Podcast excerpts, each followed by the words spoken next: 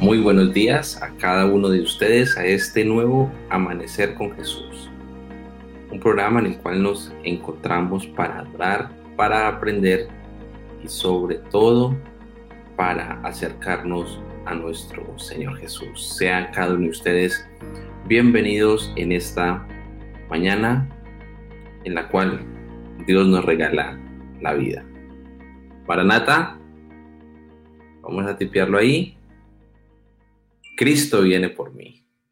Así que vamos a escribirlo con alegría. Maranata, Cristo viene por mí. Saludamos a esta hora de la mañana a cada uno de nuestros oyentes, de nuestra audiencia, a nuestro querido hermano Eduardo Rojas, Antonia, muy buenos días para ti, Fanny, gracias por acompañarnos, Esperanza, gracias por mandarnos un saludo frío para refrescarnos en este cálido llano.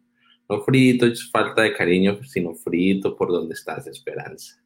Jenny, gracias por acompañarnos. Muy buenos días, Carmen, Ludi. A cada uno de ustedes, mis queridos, nos sentimos contentos de que puedan acompañarnos.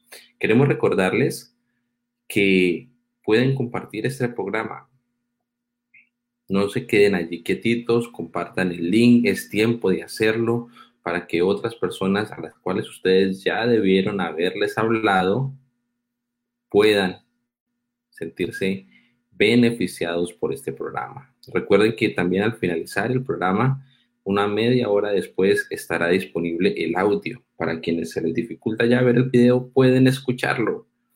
Así que de esta manera cada uno de ustedes estará compartiendo un mensaje de esperanza. Ya comienzan nuestros hermanos a escribir allí.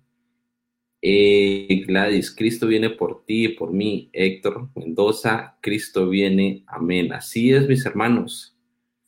Esta pequeña palabra demanda para nosotros un gran aprendizaje que no debemos olvidar que Cristo está a las puertas, que debemos prepararnos y que debemos preparar a otros. El día de hoy tendremos un tema maravilloso.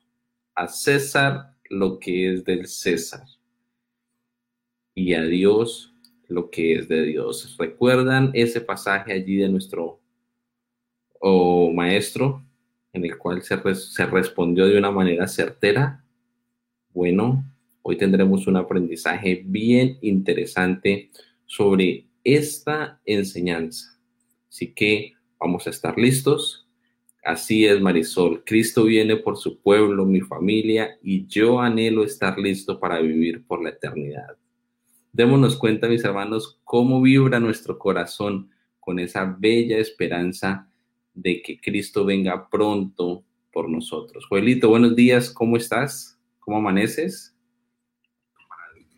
Muy bien, gracias a Dios. Muy buenos días. Me alegra saludarte. ¿Qué tal? ¿Cómo está todo en casa? Bien, bien, pastor. Gracias, contentos por este nuevo día que el Señor nos da y feliz de estar en este nuevo amanecer. Amén, amén. Nosotros también contentos porque el Señor nos da un nuevo día, la bendición de su cuidado, de su gracia, la seguridad de que Él está con nosotros todos los días. Eso nos, reconforta y qué bueno prepararnos hoy, un día más cerca del encuentro con nuestro Señor. Así que, como escribe allí Luz Nidia, buenos días, familia en Cristo Jesús. Es una frase hermosa. Muy bien, muchas gracias. Bien, amor, buenos días. Bienvenida a esta familia de Amanecer con Jesús. Gracias, amor. Buenos días, hermano Jason. Hola, Mari, ¿cómo estás? ¿Cómo amaneces? Bien, gracias al Señor. Muy bien, este, buenos días los hermanos que ya están ahí conectados. Eh, buenos días a, los amigos también.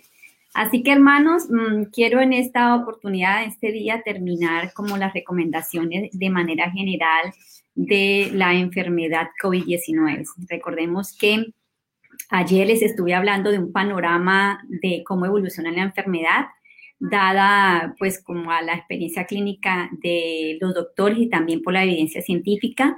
Mm, justamente es un promedio de lo que ocurre en, el cuerpo de una persona que está con esta enfermedad.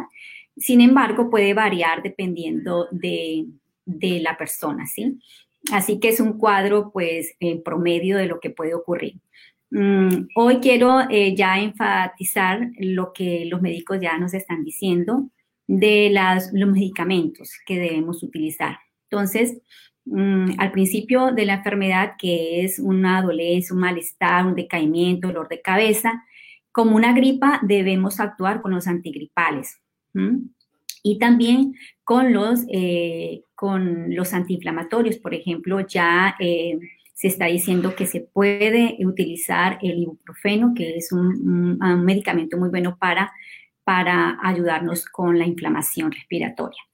Pero entonces, a, a ese es el nivel, digamos, leve, moderado. Ya cuando empieza la fiebre, hermanos, de 37.5 mayor o igual a, este, a esa temperatura, eh, es porque nuestro cuerpo pues está luchando con el virus y se presenta la fiebre es porque hay una infección. Entonces, ahí debemos entender que necesitamos, digamos, otra ayuda para el cuerpo y en este caso sería entonces un antibiótico.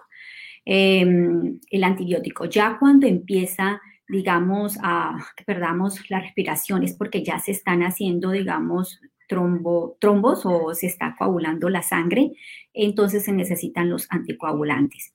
Mm, esto es para que tengamos como una visión general de los medicamentos que se están requiriendo y que se están aplicando con éxito en los pacientes. Es importante, hermanos, eh, que conozcamos la enfermedad, ya hay suficiente evidencia científica, que también estemos nosotros prestos a conocerla, eh, porque pues eh, mm, nosotros somos dueños de nuestro cuerpo y, Dios nos manda que debemos cuidarlo, ¿verdad? Entonces debemos conocer esta enfermedad, busquen información pertinente, adecuada que está saliendo. Em, y también eh, podamos actuar rápido, o sea, importante que actuemos desde el principio. Como les he estado diciendo, eh, podemos eh, recurrir a la naturaleza, a, lo que el Señor nos ha dado, que lo que hay, por ejemplo, un antibiótico muy bueno es el ajo, ¿cierto? Los antivirales, el limón, tenemos también este, el jengibre. estos productos naturales nos van a ayudar, digamos, en la parte leve, ¿cierto? Y podemos seguir continuando. Tuvimos un caso de, una persona que estaba con, ya con la respiración que le faltaba y, y, pues el médico sugería siga con la parte natural, pero hay que también darle ya la medicación porque este virus, este virus es un virus fuerte, hermanos, como su nombre lo indica, SARS, es el síndrome eh, respiratorio agudo severo. Por eso los médicos nos dicen que no minimicemos este, a este virus, no pensemos que es una gripita ahí suave, no, es un, virus que si no se presta atención desde el principio va a evolucionar y va a atacar nuestros órganos y nos va a dañar. Eh, justamente las personas que ya han pasado por esa situación y que han estado en la parte crítica, ellos quedan afectados, o sea, su salud ya no vuelve a ser, digamos, normal o tiene que pasar un proceso de recuperación de su salud. Entonces, debemos cuidarnos, hermano. Mi llamado de hoy es cuidarnos, ataquemos la, eh, la enfermedad desde el principio, desde ahora ya nosotros estamos ayudando a nuestro cuerpo. Y algo muy importante que también los médicos nos están recomendando, hermanos. Para que nuestro sistema inmune esté fuerte, debemos bajar el azúcar porque el azúcar eh, está causando que nuestro sistema inmune se debilite. Cuando debemos cuidar la glucosa, cuando el azúcar está sobre 130, que es un nivel alto, y si está menos de 70, que es bajo, este, es, peligroso, más que todo cuando está alto. Entonces debemos bajarle el pan, bajarle al arroz, bajarle a las papas, a los, los carbohidratos. ¿Por qué? Porque esto lo que hace es generar azúcar, eh, glucosa en nuestro cuerpo. ¿Y qué pasa? Que mayor a 130 de glucosa ocurre una, una situación en nuestro cuerpo que impide que nuestro sistema inmune se, se desarrolle, o sea, eh, luche. Entonces, eh, es importante por eso el azúcar, no dicen el azúcar, el azúcar, no tomar gaseosas, bajarle a carbohidratos refinados, aún a los carbohidratos buenos, pero no comer en mucha cantidad. Cuidémonos nuestra salud, hagamos ejercicio, como les he indicado, los ocho remedios naturales no lo podemos eh, dejar de vista y no minimicemos la enfermedad, ataquemos a tiempo y hagamos también una red de apoyo. O sea, es mi sugerencia también. Eh, yo no quisiera que, digamos, algún hermano perdiera su vida porque no, no pudimos atenderle rápidamente. Les digo que tenemos médicos que nos pueden ayudar que es importante tener la valoración de un médico porque él va a indicar y va a ver bien su cuadro clínico y va a ayudarle a identificar en qué momento hay que darle la medicación. Así que hagamos una red de apoyo, estemos pendientes de nuestros hermanos. Hay algunos hermanos que no tienen, digamos, em, mm, este, una EPS, no tienen cómo acudir a, un centro de salud. Entonces debemos estar pendientes de nuestros hermanos, por eso esa sería también una recomendación. Y bueno, hermanos, confiar en el Señor, eh, todos apoyándonos los unos a los otros, orando mucho al Señor para que podamos salir de esta situación. Ya hay medicamentos, ya se puede tratar la enfermedad, así que esperamos que mm, avanzamos y confiando en, en el poder del Señor nos ayude.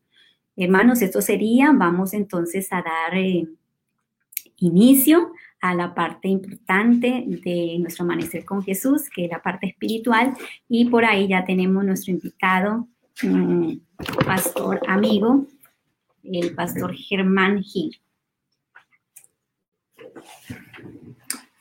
Muchas gracias, amor, por este momento de instrucción tan importante en medio de estas circunstancias que vivimos. Bien, hoy tenemos un amigo invitado. Gracias por estar aquí con nosotros, Pastor Germán Gil. Muy buenos días. Hola, mi pastor y amigo, ¿cómo estamos? Muy bien, gracias a Dios. Muy bien, me alegra saludarte. Tienes la cámara un poco abajo. No tenemos bien el rostro. Eso es, un poquito más. Muy bien, muy bien. Nos alegra verle, pastor, de la Asociación Central de Colombia, de esa zona hermosa del eje cafetero, exactamente de Río Sucio, ¿es? ¿Dónde estás? No te escucho, ¿qué pasó? Bueno, parece que se te fue el audio. Decía que estás en Río Sucio, ¿verdad? No, no tienes retorno, se te ha desconectado el audio. Muy bien, saludamos a todos nuestros hermanos que se están conectando en esta hora. Gracias por estar con nosotros. Tenemos la bendición de estar transmitiendo a través de el canal Adventistas Llanos Orientales en YouTube. A los que desean seguirnos en YouTube, en la comodidad de sus equipos, de sus televisores. Muy bien, también en la página de la de Facebook de nuestra asociación Llanos Adventistas Llanos Orientales y en la página de la Unión Colombiana del Sur, también en Facebook. Así que todos bienvenidos. Es un gozo que estén con nosotros en esta hora. Bueno, mientras el pastor Germán termina de eh, organizar su equipo, vamos entonces a orar, colocarnos en las manos del Todopoderoso, quien es nuestro pronto auxilio en las tribulaciones. Queremos saludar a todos los que se han conectado en esta hora y qué bueno hoy, en esta mañana, escribir allí de dónde se están conectando, de qué ciudad, de qué lugar, eh, si se pueden mm, allí en el chat donde están, decir estoy en tal ciudad, en Cali, en Medellín, Villavicencio, en Yopal, en San José, en Mapiripán, en qué lugar están conectándose. Gracias. Emma nos dice que está en Bogotá. Muy bien, muy bien. También Aurora Rodri, gracias, gracias. Gabriela, yo sé que está aquí en Villavicencio, ¿no? O eso espero por lo menos. Así que gracias por conectarse. Diana Marcela, ¿dónde estará? Lucinda López, debe estar aquí en Villavicencio. Mm, Dariela Oyola. Mm, muy bien. Villanueva Casanare. Qué hermoso saber que están aquí en estos llanos hermosos del Casanare. Omaira también, gracias. Gracias. Janet en Villavicencio. Muy bien. Desde Neiva, Alirio Antonio, gracias. Qué bien. Funza, en la sabana de Bogotá. Muy bien, Bucaramanga. Oh, excelente, la ciudad bonita, la ciudad de los parques, gracias. Desde Paipa, oh, Dorado Meta, Yopal, Lejanías. Muy bien, son lugares maravillosos. Ibagué, oh, qué bendición. Granada. Muy bien, muy especial. Así es, Pastor. aquí desde, desde la retransmisión que estamos haciendo para la Unión Colombiana del Sur, nos responden que están de Ibagué, de Nariño. Sandra Patricia nos dice que está también desde Neiva.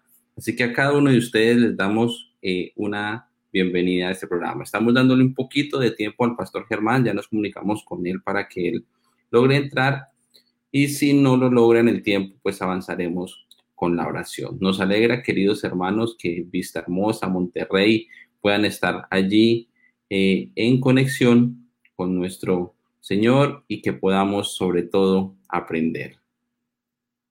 Así es, con la ayuda de Dios.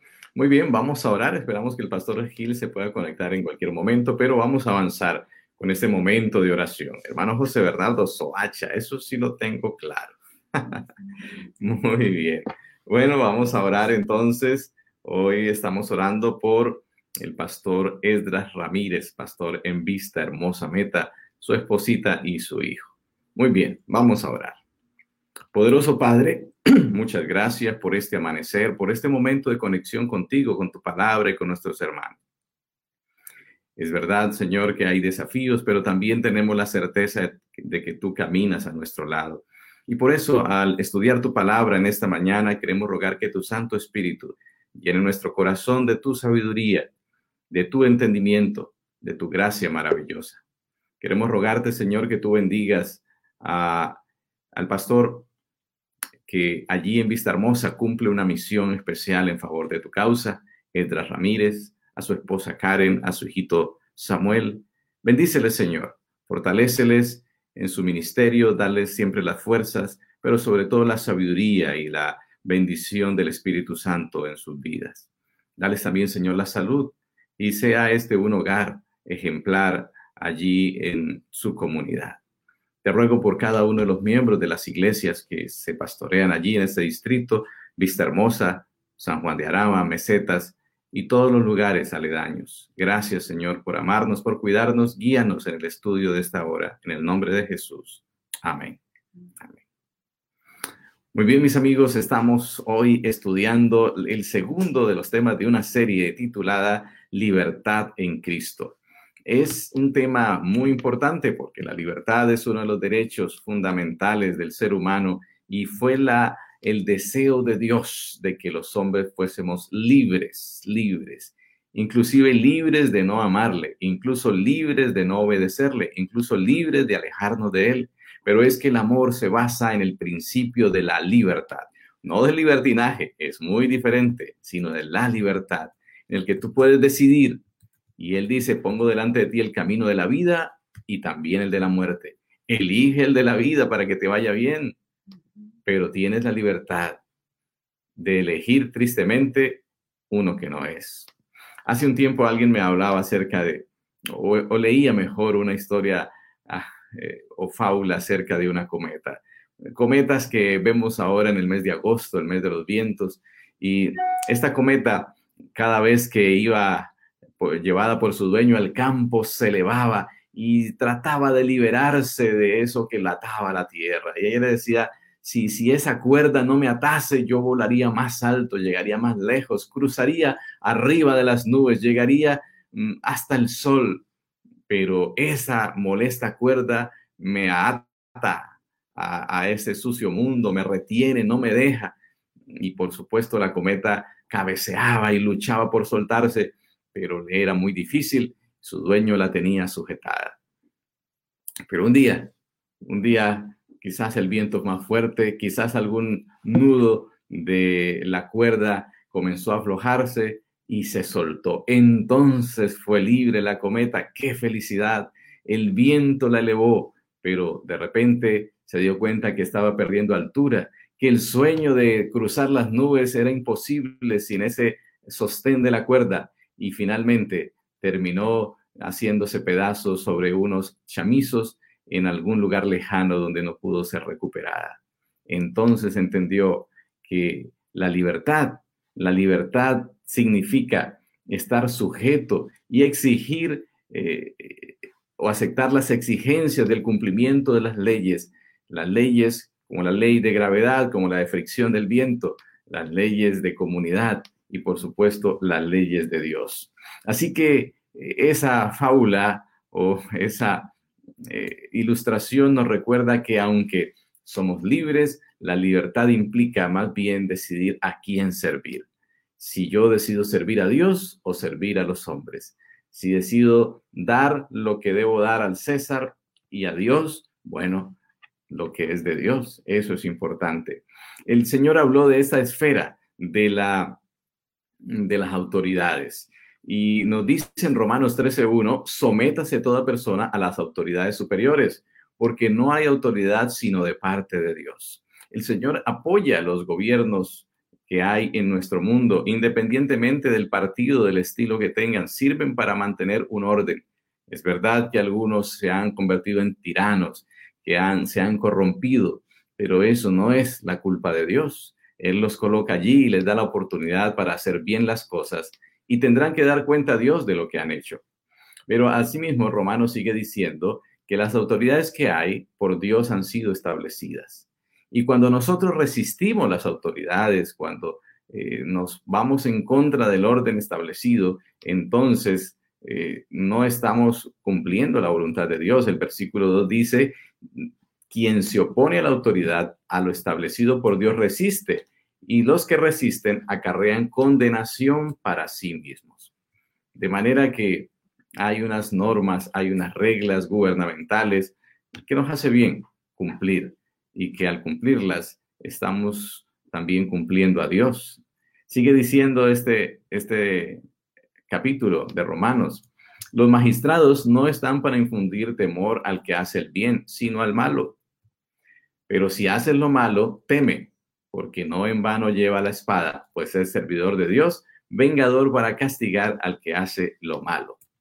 Así que, eh, por supuesto, el apóstol Pablo nos está diciendo que eh, los magistrados están es para cumplir las leyes y hacerlas cumplir. Si nosotros las transgredimos, seguramente tendremos esa situación, pasará lo de la cometa. Finalmente, el apóstol también le dijo a Timoteo, conociendo esto, que la ley no fue dada para el justo, sino para los transgresores y desobedientes. Es verdad, si todos eh, guardásemos la ley de Dios, no tendríamos tantos centenares de decretos, leyes, ordenanzas que las legislaciones humanas han tenido que sacar. Hay ley para todo, porque no sabemos eh, manejarnos bien debido a que no hemos sabido manejarnos bien con Dios.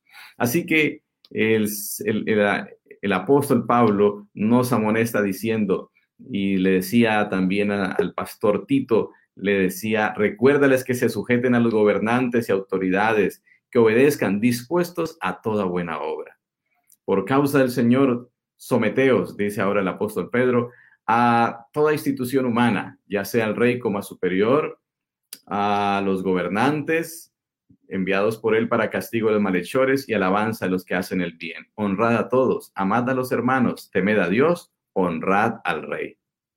Qué interesante. El apóstol Pedro nos dice que debemos honrar a las autoridades superiores. Y recordando pues lo que dice el apóstol Pablo, allí en el capítulo 13 que hemos estado leyendo, eh, pagad los tributos. Bueno, en este tiempo de pagar declaraciones de renta, Ay, qué difícil es, ¿verdad? Para muchos. Y por supuesto, los tributos a veces se hacen pesados. Sin embargo, el apóstol dice que son servidores de Dios y que debemos pagar a todos lo que debemos. Al que tributo, tributo, al que impuesto, impuesto, al que respeto, respeto, al que honra, honra. Desafío para un cristiano en un mundo donde las cosas no funcionan tan bien. Sin embargo, en medio de todo, este orden que hay sirve para mantener nuestro mundo en una esfera adecuada. Pero no es la única esfera, la de las autoridades eh, gubernamentales y civiles. Por supuesto, hay otra esfera y hay una esfera muy especial, que es la esfera espiritual.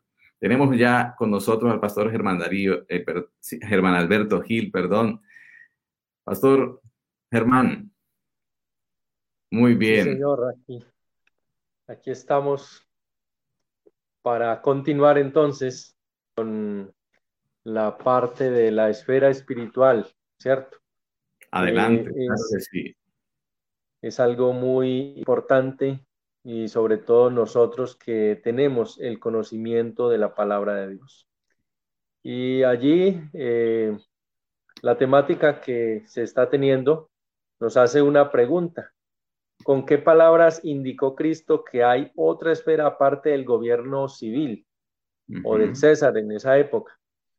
Y entonces Jesús dijo allí en San Mateo 22, 21, dad al César lo que es del César, o sea, al gobierno, y a Dios lo que es de Dios.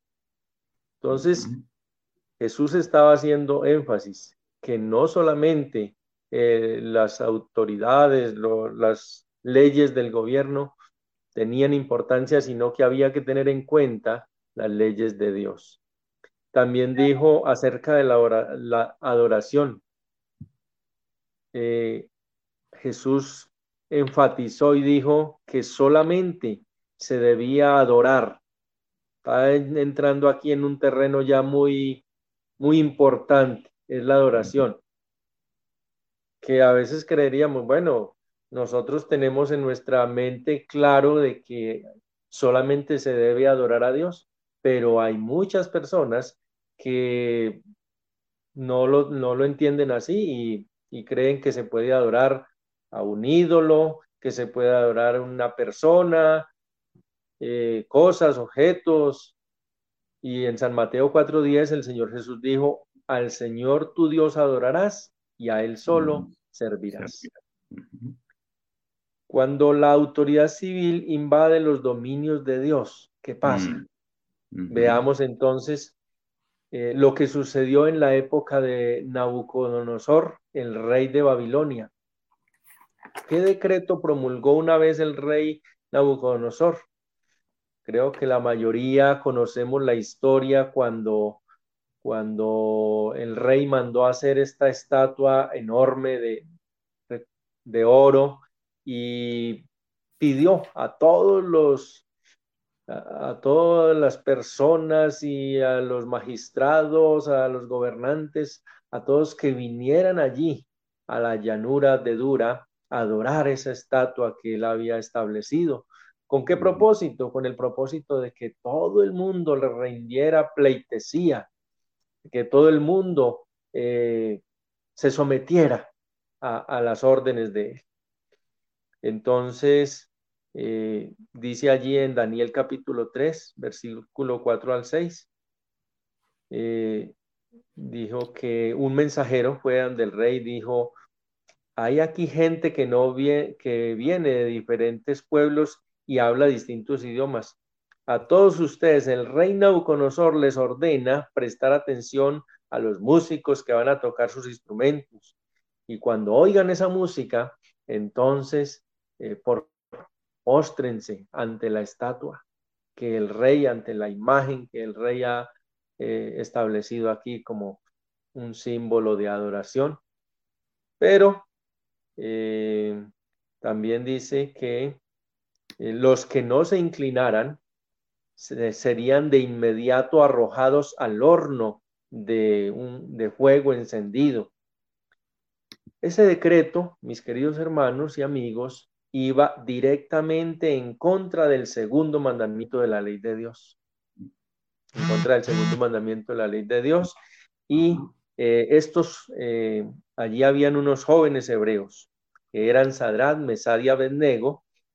Ellos dijeron, nosotros no vamos a adorar a esa estatua. Y quiero decirle, Rey, que el Dios al que nosotros servimos, Él nos puede librar de, tu mano si Él quiere.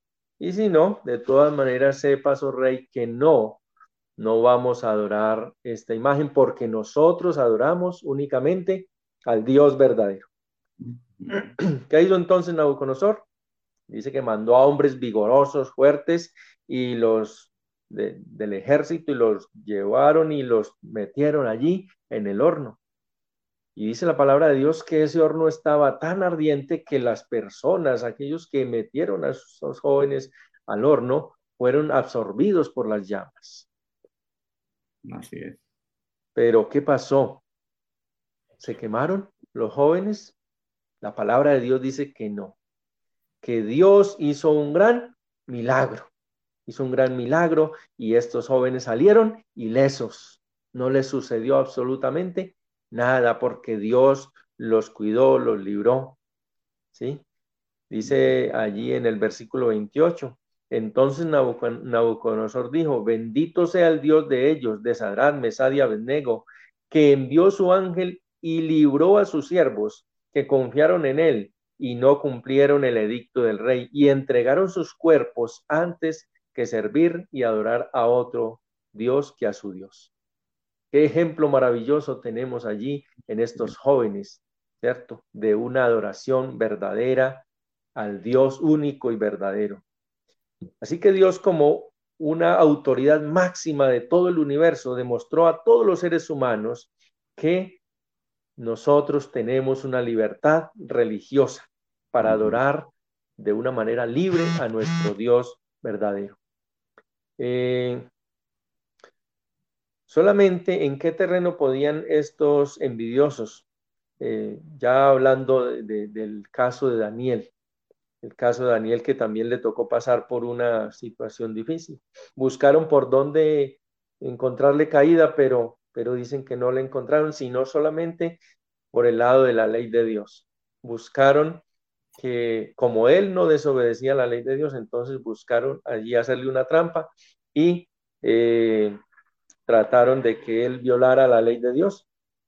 Perdón, pero él se mantuvo firme a la ley de Dios y aunque en esta ocasión le dijeron que lo iban a mandar al pozo de los leones, él no mm, doblegó, no se doblegó ante las leyes de los hombres y eh, se mantuvo en, adoración a Dios porque él decía adorar durante 30 días al rey como Dios, pero él no adoró a otros, sino al Dios verdadero. Eh, ¿Cómo se condujo Daniel entonces ante este decreto? Daniel eh, supo que ese dicto se había firmado, pero él, como era su costumbre, entró en su casa y siguió adorando al único Dios verdadero. ¿Qué hizo finalmente Daniel? Perdón. Entonces, eh, él entró, fue lanzado finalmente al foso de los leones por haber desobedecido ese decreto, esa orden, pero nuevamente Dios intervino a través de su ángel, vino el ángel, cerró la boca de los leones y no le hizo absolutamente nada. Así que el rey Darío en aquella ocasión, el rey Darío, eh, él se dio cuenta que Daniel servía, era al Dios verdadero y allí una vez más se demostró que delante de Dios nadie tiene autoridad, que la máxima autoridad es Dios, por eso las autoridades civiles deben someterse a la autoridad divina. Amén, amén. Muchas gracias, Pastor Germán. Gracias por acompañarnos desde el eje cafetero y explicarnos estas dos historias que muestran claramente, y algunos estaban preguntando, como Eduardo Rojas, ¿qué pasa si un gobierno es ateo? Bueno, aquí tenemos dos ejemplos, el imperio babilónico y el medo persa, donde estos hombres hicieron valer su libertad en el Señor, decidieron adorar al Señor por encima de todo. Y entonces conocemos el resultado. Dios se manifestó poderosamente, indicando que Él está por encima de las autoridades civiles. Eso en cuanto a la adoración. Por supuesto, al Señor tu Dios adorarás. Queda claro. No podemos adorar a un gobierno o seguir la adoración por una legislación. He ahí la importancia de la libertad de conciencia. Pero que cuando hay otras órdenes que hemos recibido, las órdenes de Dios, y están en contraposición con las órdenes del hombre. ¿Qué ocurre en ese momento? Pastor Carlos Moreno nos va a hablar acerca de esto qué debemos hacer y qué nos dice la Biblia en esa Pastor, buenos días, bienvenido. Pastor Joel, muy buenos días. Pastor Germán, que nos acompaña, cada uno de nuestros amigos que se conectan y están activos allí en el chat. Interesante tema, mostrando cómo debemos obedecer a Dios, aún en contraposición con las órdenes legales, órdenes civiles.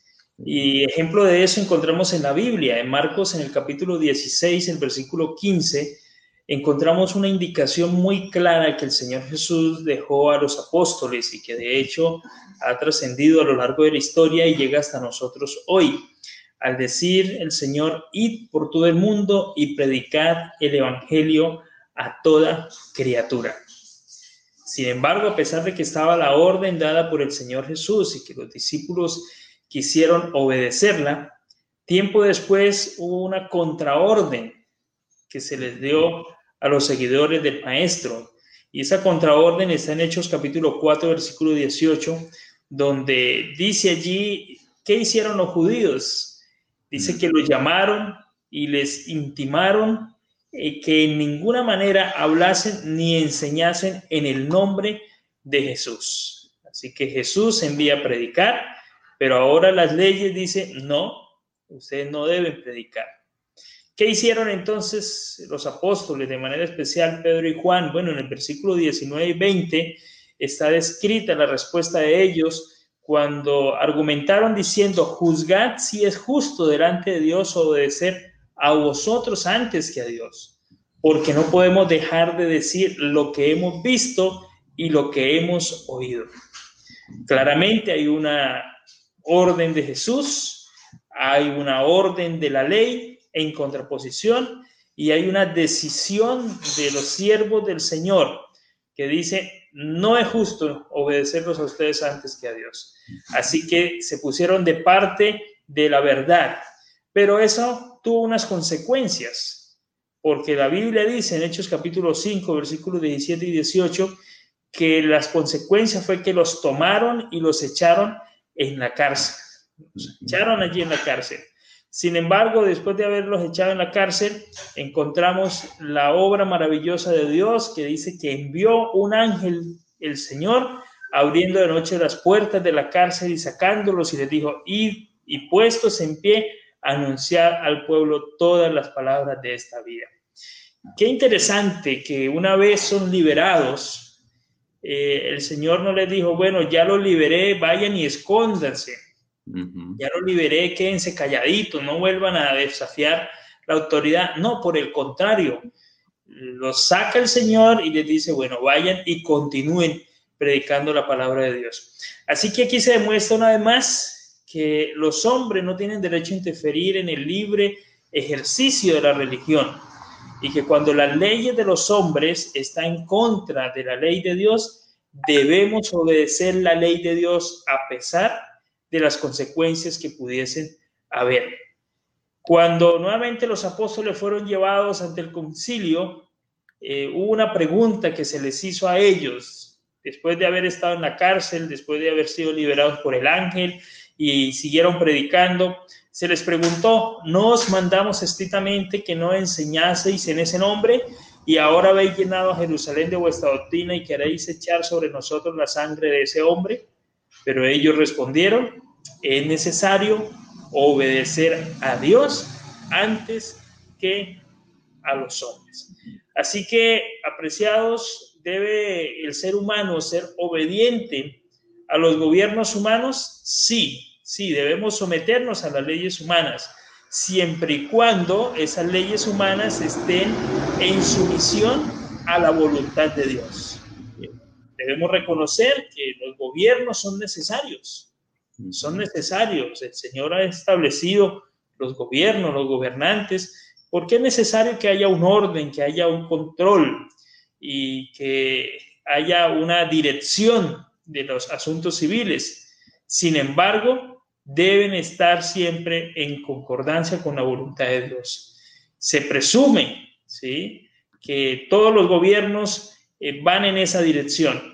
Pero cuando esto deja de ser así, cuando las leyes civiles se manifiestan en, en conflicto con la ley de Dios, con la voluntad de Dios, entonces es necesario que nosotros nos pongamos de parte de la verdad, de la justicia, aunque tengamos que desobedecer las leyes estatales.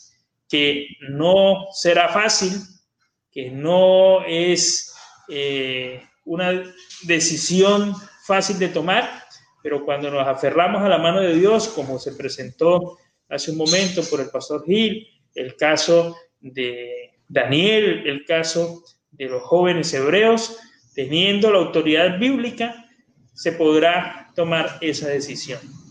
Hay un texto interesante que está en Eclesiastés capítulo 5, el versículo 8, que me parece bueno resaltar en esta mañana. Dice, si opresión de pobres y perversión de derecho y de justicia vieres en la provincia, no te maravilles de ello porque sobre el alto vigila otro más alto y uno más alto está sobre ellos. Es un texto eh, poco conocido, es un texto poco usado. Sin embargo, lo que nos quiere decir a través de esto es que aunque eh, hayan leyes que sean impuestas, debemos saber que sobre esas leyes y sobre esos gobiernos existe la ley de Dios y existe el gobierno de Dios. Que Él debe ser reconocido, que Dios debe ser honrado en su ley ante los grandes hombres y las más altas autoridades terrenales. Por eso dice, sobre el alto vigila otro más alto y uno más alto está sobre ellos. Como popularmente decimos, arriba de Dios no hay nadie. ¿sí? Eso es un dicho que hemos escuchado muchas oportunidades. Es justamente lo que nos dice Eclesiastés. No podemos ir nosotros en contra de la voluntad de Dios. Encontramos eh, un caso muy importante en la Biblia en relación a cómo se pone en contraposición las leyes humanas a veces a las leyes divinas y la actitud que debemos tomar. Y ese caso lo encontramos justamente en el libro de Esther. Recordemos que hubo un líder político llamado Amán, el cual por orden de el rey debía ser reverenciado y debían hincar la rodilla todos para mostrarle respeto. Sin embargo, había un judío llamado Mardoqueo, el cual se negaba a hacerlo porque iba este acto en contra del mandamiento en el cual el Señor nos dice que no debíamos inclinarnos ante cualquier ídolo o ante cualquier autoridad. Así que él no lo hacía, no lo hacía. Y esto, eh, recordemos ustedes, indignaba a Amán, lo indignaba ver cómo Mardoqueo no se inclinaba. Y después de estrategias, logró entonces que el rey eh, emitiera un decreto de muerte, no solo para Mardoqueo, sino para todos los judíos. Y en Esther capítulo 3, versículo 13, dice que fueron enviadas cartas por medio de correos a todas las provincias del rey con la orden de destruir, matar y exterminar a todos los judíos, jóvenes y ancianos, niños, mujeres, en un mismo día en el día 13 del mes duodécimo, que es el mes de Adar, y de apoderarse de sus bienes. Dios había colocado la espada, que representa la autoridad civil, en las manos de los gobiernos, como en las manos de el César, para castigar a los malhechores. Pero esa espada un día se levantó para matar a los inocentes en Belén. Dios había puesto el gobierno eh, de Nauconosor para dirigir los destinos del mundo, pero un día se levantó ese gobierno para imponer la adoración idolátrica, como en el caso de los tres jóvenes hebreos, y de prohibir el culto al verdadero Dios, como en el caso de Daniel. Y en el caso de Esther, un día ese gobierno que Dios había permitido que dirigiera esa región, un día decidió tomar la, eh, el decreto de destruir al pueblo de Dios. Hmm. De la misma manera, los gobiernos que tenemos hoy, que Dios ha puesto para preservar el orden y el control, un día se levantarán para imponer la observancia de un falso día de reposo, que serán las leyes dominicales. Así que cuando esto ocurre, hay que tomar una decisión. Honramos el gobierno, las leyes civiles, u honramos a Dios y su ley. Debemos recordar que Dios está por encima de todo.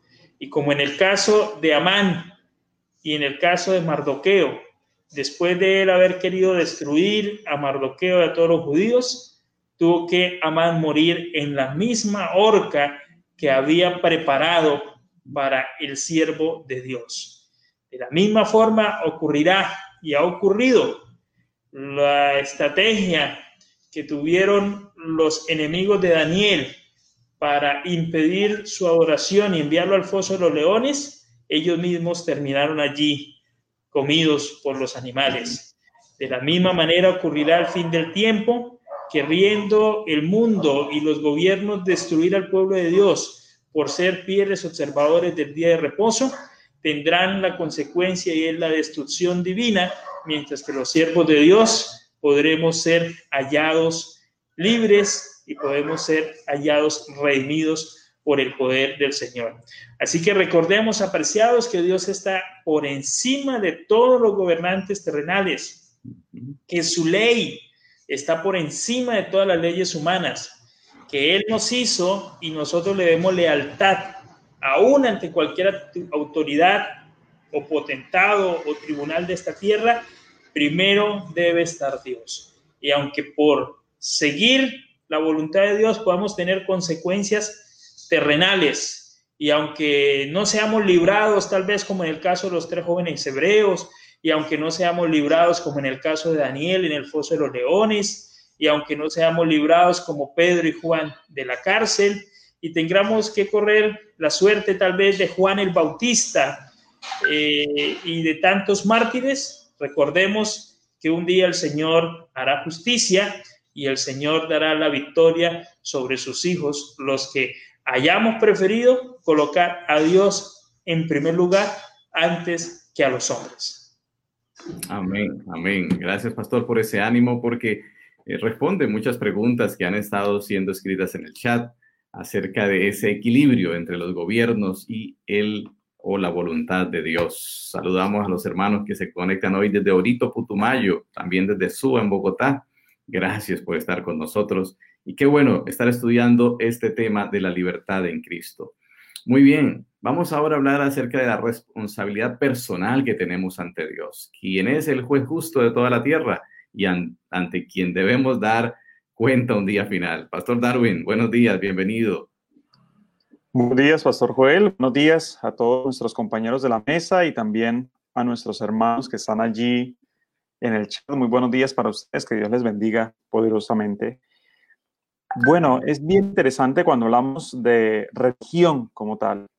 ¿Qué es la religión? Y ahí comienzan varias definiciones. En ocasiones hemos visto que algunas personas se han acercado a nosotros y me han dicho, yo no hago parte de ninguna religión, yo creo en Dios. Es la respuesta que me dan. Y a veces cuando dicen, me es curioso porque lo dicen con molestia.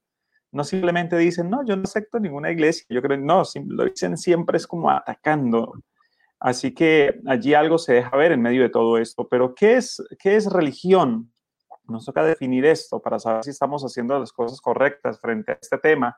Pues quise investigar qué dice la, la RAE frente a esto, la Real Academia, y bonita la definición que da la Real Academia sobre la palabra religión. Dicen ellos que es un conjunto de creencias. Comencemos por allí. ¿Qué es la religión? Es un conjunto de creencias o dogmas acerca de la divinidad, de sentimientos de veneración y temor hacia ella. Eso hace parte de la religión. De normas morales para la conducta individual y social y de prácticas rituales, principalmente la oración y el sacrificio para darle culto. Entonces, toda persona que es creyente y que tiene la posibilidad de aceptar a Dios como su Salvador y que le rinde tributo eh, y que le ora o le reza, de alguna u otra manera cumple con las características que menciona en este caso la RAE para describir que hace parte de una religión. Que no le querramos dar nombre a la religión en la que pertenecemos es otra cosa, pero que hacemos parte de una religión, hacemos parte de una religión, porque en nuestra vida hay dogmas y hay creencias de la divinidad que nosotros respetamos y que nosotros guardamos. Así que es bueno comenzar a entender esto. Ahora, también me gusta esta otra definición que está allí. Dice, es el conjunto de creencias religiosas, eh, de normas de comportamiento y de ceremonias de oración o sacrificio que son propias de un determinado grupo humano y con las que el hombre reconoce una relación con la divinidad. En este caso, nosotros somos monoteístas, creemos que el hombre tiene una relación especial con Dios y que la religión sirve como ese vehículo para llegar a esa comunión con el Señor. Gracias, hermana Glessy, por su saludo. Un abrazo también fraterno para usted. Ahora, en materia de religión, aquí es donde la cosa comienza a ponerse muy interesante, pastor, y aquí es donde, donde me gusta, porque ahora en materia de religión, ¿qué dice la Biblia en Mateo capítulo 23, versículo 9? Bueno, ¿a quién, quién debería ser nuestro líder supremo? ¿A quién deberíamos nosotros llamar padre? ¿Habrá otra persona en la tierra que pudiese ocupar ese lugar especial? Pues la Biblia dice que no, dice Mateo 23, 9, y no llaméis vuestro Padre a nadie en la tierra, porque uno es vuestro Padre que está en los cielos. Ahora, aclaro que está haciendo referencia en asuntos religiosos, no en asuntos filiales. No es que no pueda llamarle a mi papá papá. No, pues mi papá es mi papá. Eso está muy bien. Lo que no debo es llamar a una persona por culto religioso o por indicación religiosa o por inclinación religiosa, no debo llamar a otro ser humano como mi padre porque el Señor nos ha escrito que solamente tenemos uno quien merece nuestra adoración y en este caso es nuestro Padre que está en los cielos. Así que quienes son nuestros coterráneos en la tierra son hermanos también, hijos de Dios que tienen la misma necesidad de salvarse y que también necesitan del mismo Dios de Jesucristo para poder alcanzar la vida eterna. ¿Habrá alguien en la tierra que tenga un acceso especial al cielo o tenga un, algo que, que, lo haga un poco más inmune que a otro ser humano en la tierra y por eso merezca una adoración especial a otro ser humano? La respuesta es no. Solamente Dios, en Él solamente hay salvación, en Cristo Jesús. Del resto, debajo del cielo, el nuestro Señor Jesucristo mismo lo describió, todos somos iguales y todos necesitamos de nuestro Padre para poder vivir. Tan claro es esto, pastor, como que no conozco el primer ser humano que pueda tomarse un día de vacaciones de no respirar, por ejemplo, o no conozco un ser humano que pueda decir, no, esta semana no me va a ser necesario eh, hacer cosas básicas de la, de la humanidad, como simplemente ir al baño, como simplemente dejar de, de tomar alimentos durante unos un mes o algunos días, dejar de tomar agua. Sabemos que el cuerpo no puede dejar de tomar agua. Cosas como estas. Así que como todos tenemos las mismas condiciones físicas en la tierra, como todos nacimos también de la misma manera a través del vientre de una mujer, como todos necesitamos también del mismo aire para poder vivir, todos necesitamos de Dios para poder salvarnos. Así que en la tierra, bíblicamente, no hay una persona que deba merecer nuestra admiración a tal punto que merezca que nos inclinemos ante ella. ¿Cómo sabemos nosotros eso? Bueno, Mateo capítulo 4, versículo 10 dice lo siguiente cuando fue tentado a postrarse ante Satanás, ¿qué respondió Cristo? Si ustedes recuerdan, Satanás quería que Cristo se arrodillase ante él, ¿no? Y, Satanás quería ofrecerle muchas cosas. Vea, Señor, es que si usted se arrodilla ante mí, Jesús, vea los, los reinos que te voy a compartir, vea todo esto que te voy a dar. Pero Jesús le dijo, vete, Satanás, porque escrito está, al Señor tu Dios adorarás y a Él solo servirás. Entonces, ¿hacia quién debe ir nuestra admiración a través de la adoración? Solamente ante Dios. Por eso es que no consideramos que en la tierra haya una persona lo suficientemente digna, porque todos somos pecadores, de la cabeza a los pies, que merezca que le adoremos. No existe una persona en la tierra con esas características, salvo a aquel que tuvo un nacimiento a través del poder del Espíritu Santo, que fue nuestro Señor Jesucristo, que fue completamente humano, completamente divino, ante Él si nos rendimos en adoración. Ahora, algo también que sigue diciendo allí muy interesante es, entonces, solo ante quién es cada uno responsable en asuntos religiosos. Porque otra cosa que yo escucho a diario pastores que decimos, no, Darwin, es que yo nací en esta iglesia y por esa razón yo, yo ya me muero en esta iglesia, porque es que esta fue la iglesia de mis padres o fue la iglesia de mis abuelos. Esto es una respuesta muy natural de personas amadas católicas que en ocasiones responden de esa manera. No, es que esta fue la iglesia de mis abuelos y cómo yo me voy a volver ahora de otra religión, cómo me voy a volver evangélico, cómo hago ese cambio, eso es imposible que lo haga. Bueno, ¿ante quién tú tienes una responsabilidad? ¿Será que tu responsabilidad es ante tus padres? ¿Será que la responsabilidad es ante tus abuelos? ¿La responsabilidad es ante tu familia? Que algunas personas dicen, no, pues es que si yo me vuelvo cristiano, eh, protestante, o evangélico, que es el término que en ocasiones se le da, ¿qué va a pensar mi familia? ¿Ante quién es tu responsabilidad? Bueno, esto debemos tenerlo claro, porque la Biblia dice en Romanos capítulo 14, versículo 12, de manera que cada uno de nosotros dará a Dios cuenta de sí. Y esto es vital. Aquí es donde se, se, toma un, ítem muy importante. ¿Ante quién eres responsable en tu vida cristiana? Ante Dios. ¿Ante quién eres responsable en asuntos religiosos? Ante el Señor. Esta cita debería grabarla cada cristiano que está con nosotros en este grupo, porque cada vez que alguien siente el temor decir es que yo no sé si me deba cambiar o no me deba cambiar de religión, porque ¿qué van a decir de mí? No, tu responsabilidad, y me gusta cómo dice Romanos, porque Romanos me está diciendo tu responsabilidad grupal, sino él dice de manera que cada uno, dice Romanos, es decir, esto es una, una decisión personal, tan personal, que ni aún nuestra pareja debería influir negativamente en que no buscase de Dios. Conocemos el caso de muchas damas en nuestra iglesia que en ocasiones van adelante en su vida cristiana, son tremendas mujeres de oración, de fervor, que han sacado adelante su carácter espiritual a lo largo de su vida, a pesar de que en ocasiones son el único miembro de su familia que, busca de las cosas de Dios. Esta semana que está pasando, eh, recuerdo que una de las, de las tardes eh, saqué a mis hijos a dar una caminata para que descansaran, estiraran las piernas un poquito con mi esposa y con sus tapabocas y todas las medidas. Y se nos dio por entrar a un lugar a comprar allí un, dulcecito para comprarles a ellos, ¿verdad? Y recuerdo que cuando entré en ese lugar, se me acerca la señora que me estaba atendiendo y me dice, ¿usted es adventista? Y yo le digo, sí, señora. Me dice, es que yo quiero decirle que usted bautizó a mis nietos. Y yo me quedé sorprendido. Yo le dije, ¿cuáles son sus nietos? Entonces salió uno de los jóvenes y me vio y me dijo, hola pastor, qué gusto, usted me bautizó a mí, así ya estamos hablando de hace unos cinco años atrás, cuatro años atrás, usted me bautizó y con esa alegría y, me daba más alegría a mí, yo le decía, por supuesto que sí. Y este jovencito, son dos niños gemelos que no pasan, no superan la edad de los 12 años, decían, pastor, nuestra tía que vivía en esta casa eh, era la que nos llevaba a la iglesia, no eran nuestros padres, era nuestra tía y ella se devolvió para su tierra pero nosotros juiciosamente antes de la pandemia, todos los sábados nos vamos para la iglesia porque entendemos que son los caminos que debemos tomar. Y yo quedaba tan, tan contento en mi corazón, pastor. Definitivamente el buscar de Dios es una decisión personal y nosotros no debemos sacar excusas. Ah, es que yo no, yo no busco de Dios porque es que mis hijos son malos, entonces yo por eso me desanimé. No, no, eso no es excusa para no buscar de Dios. No, no, yo no busco de Dios porque es que mi esposo se burla cuando yo busco. Eso tampoco no es excusa para que no busques de Dios. Es tu decisión personal. Y me está preguntando por la cita, Romanos 14, 12. De manera que cada uno de nosotros dará a Dios cuenta de sí. ¿Cómo es esa responsabilidad entonces?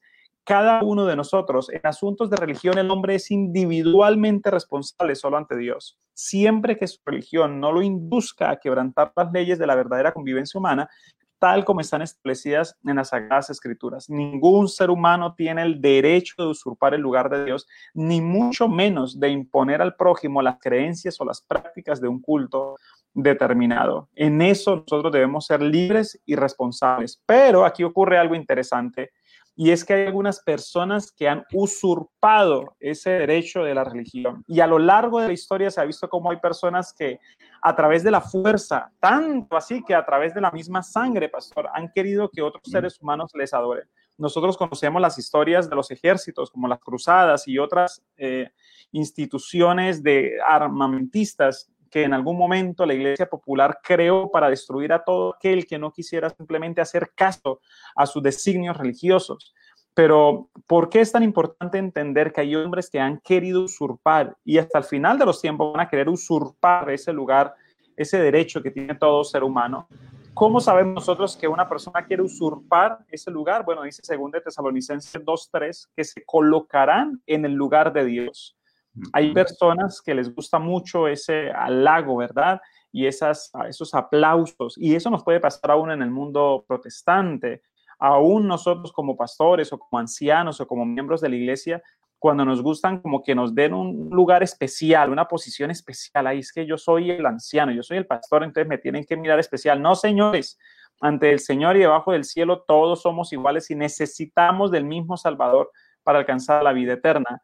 Así que ninguno de nosotros debería ocupar lugares que no le corresponden y quitar a Dios nunca debería ser nuestra decisión, sino siempre dejar a Dios como el centro de nuestra cultura religiosa. Ahora, algo muy interesante para ir cerrando, que el tiempo se nos ha ido, es ¿De quién no debemos ser siervos? Bueno, dice 1 Corintios 7, 23, habéis sido comprados a un gran precio, no seáis vosotros siervos de los hombres. Hermanos queridos, ¿por qué es tan fácil nosotros tomar la decisión de que si encontramos la verdad en, la iglesia, tomar la decisión de pertenecer a esta iglesia? ¿Por qué debe ser fácil para mí el hecho de decir, a pesar de que mis padres y mis abuelos hayan pertenecido a una iglesia popular, yo poderme cambiar a una nueva religión? Pues tan sencillo, hermanos, porque quien pagó el precio por tu salvación eh, no fueron ni tus padres, ni fueron esos líderes religiosos, sino quien pagó el precio por tu salvación fue Jesús. Por eso mismo, quien te libera de esas ataduras es Jesús. Quien te da la oportunidad de encontrar la verdad es Jesús. Quien te invita a caminar por la verdad es Jesús. Entonces, realmente, cuando tú tomas la decisión de estar en el lugar correcto y aceptar las creencias correctas, le estás haciendo caso a Cristo, a Dios que ha creado los principios para que nosotros podamos salvarnos. Pues que Dios pueda bendecirnos, pastor, y que esa libertad que el Señor nos ha brindado, que es el tema que estamos estudiando durante toda esta semana, que la libertad que Dios nos da también se vea expresada a través de la oportunidad de tomar nuestras propias decisiones a índole religioso. Que Dios nos pueda bendecir a todos. Así es, así es, y debemos recordar lo que dice el apóstol Pablo, porque es necesario de que todos nosotros comparezcamos ante el tribunal de Cristo para que cada uno reciba según lo que haya hecho mientras estaba en el cuerpo, sea bueno o sea malo. Daremos cuenta de nuestra libertad, daremos cuenta de lo que hemos hecho mientras estábamos en la carne.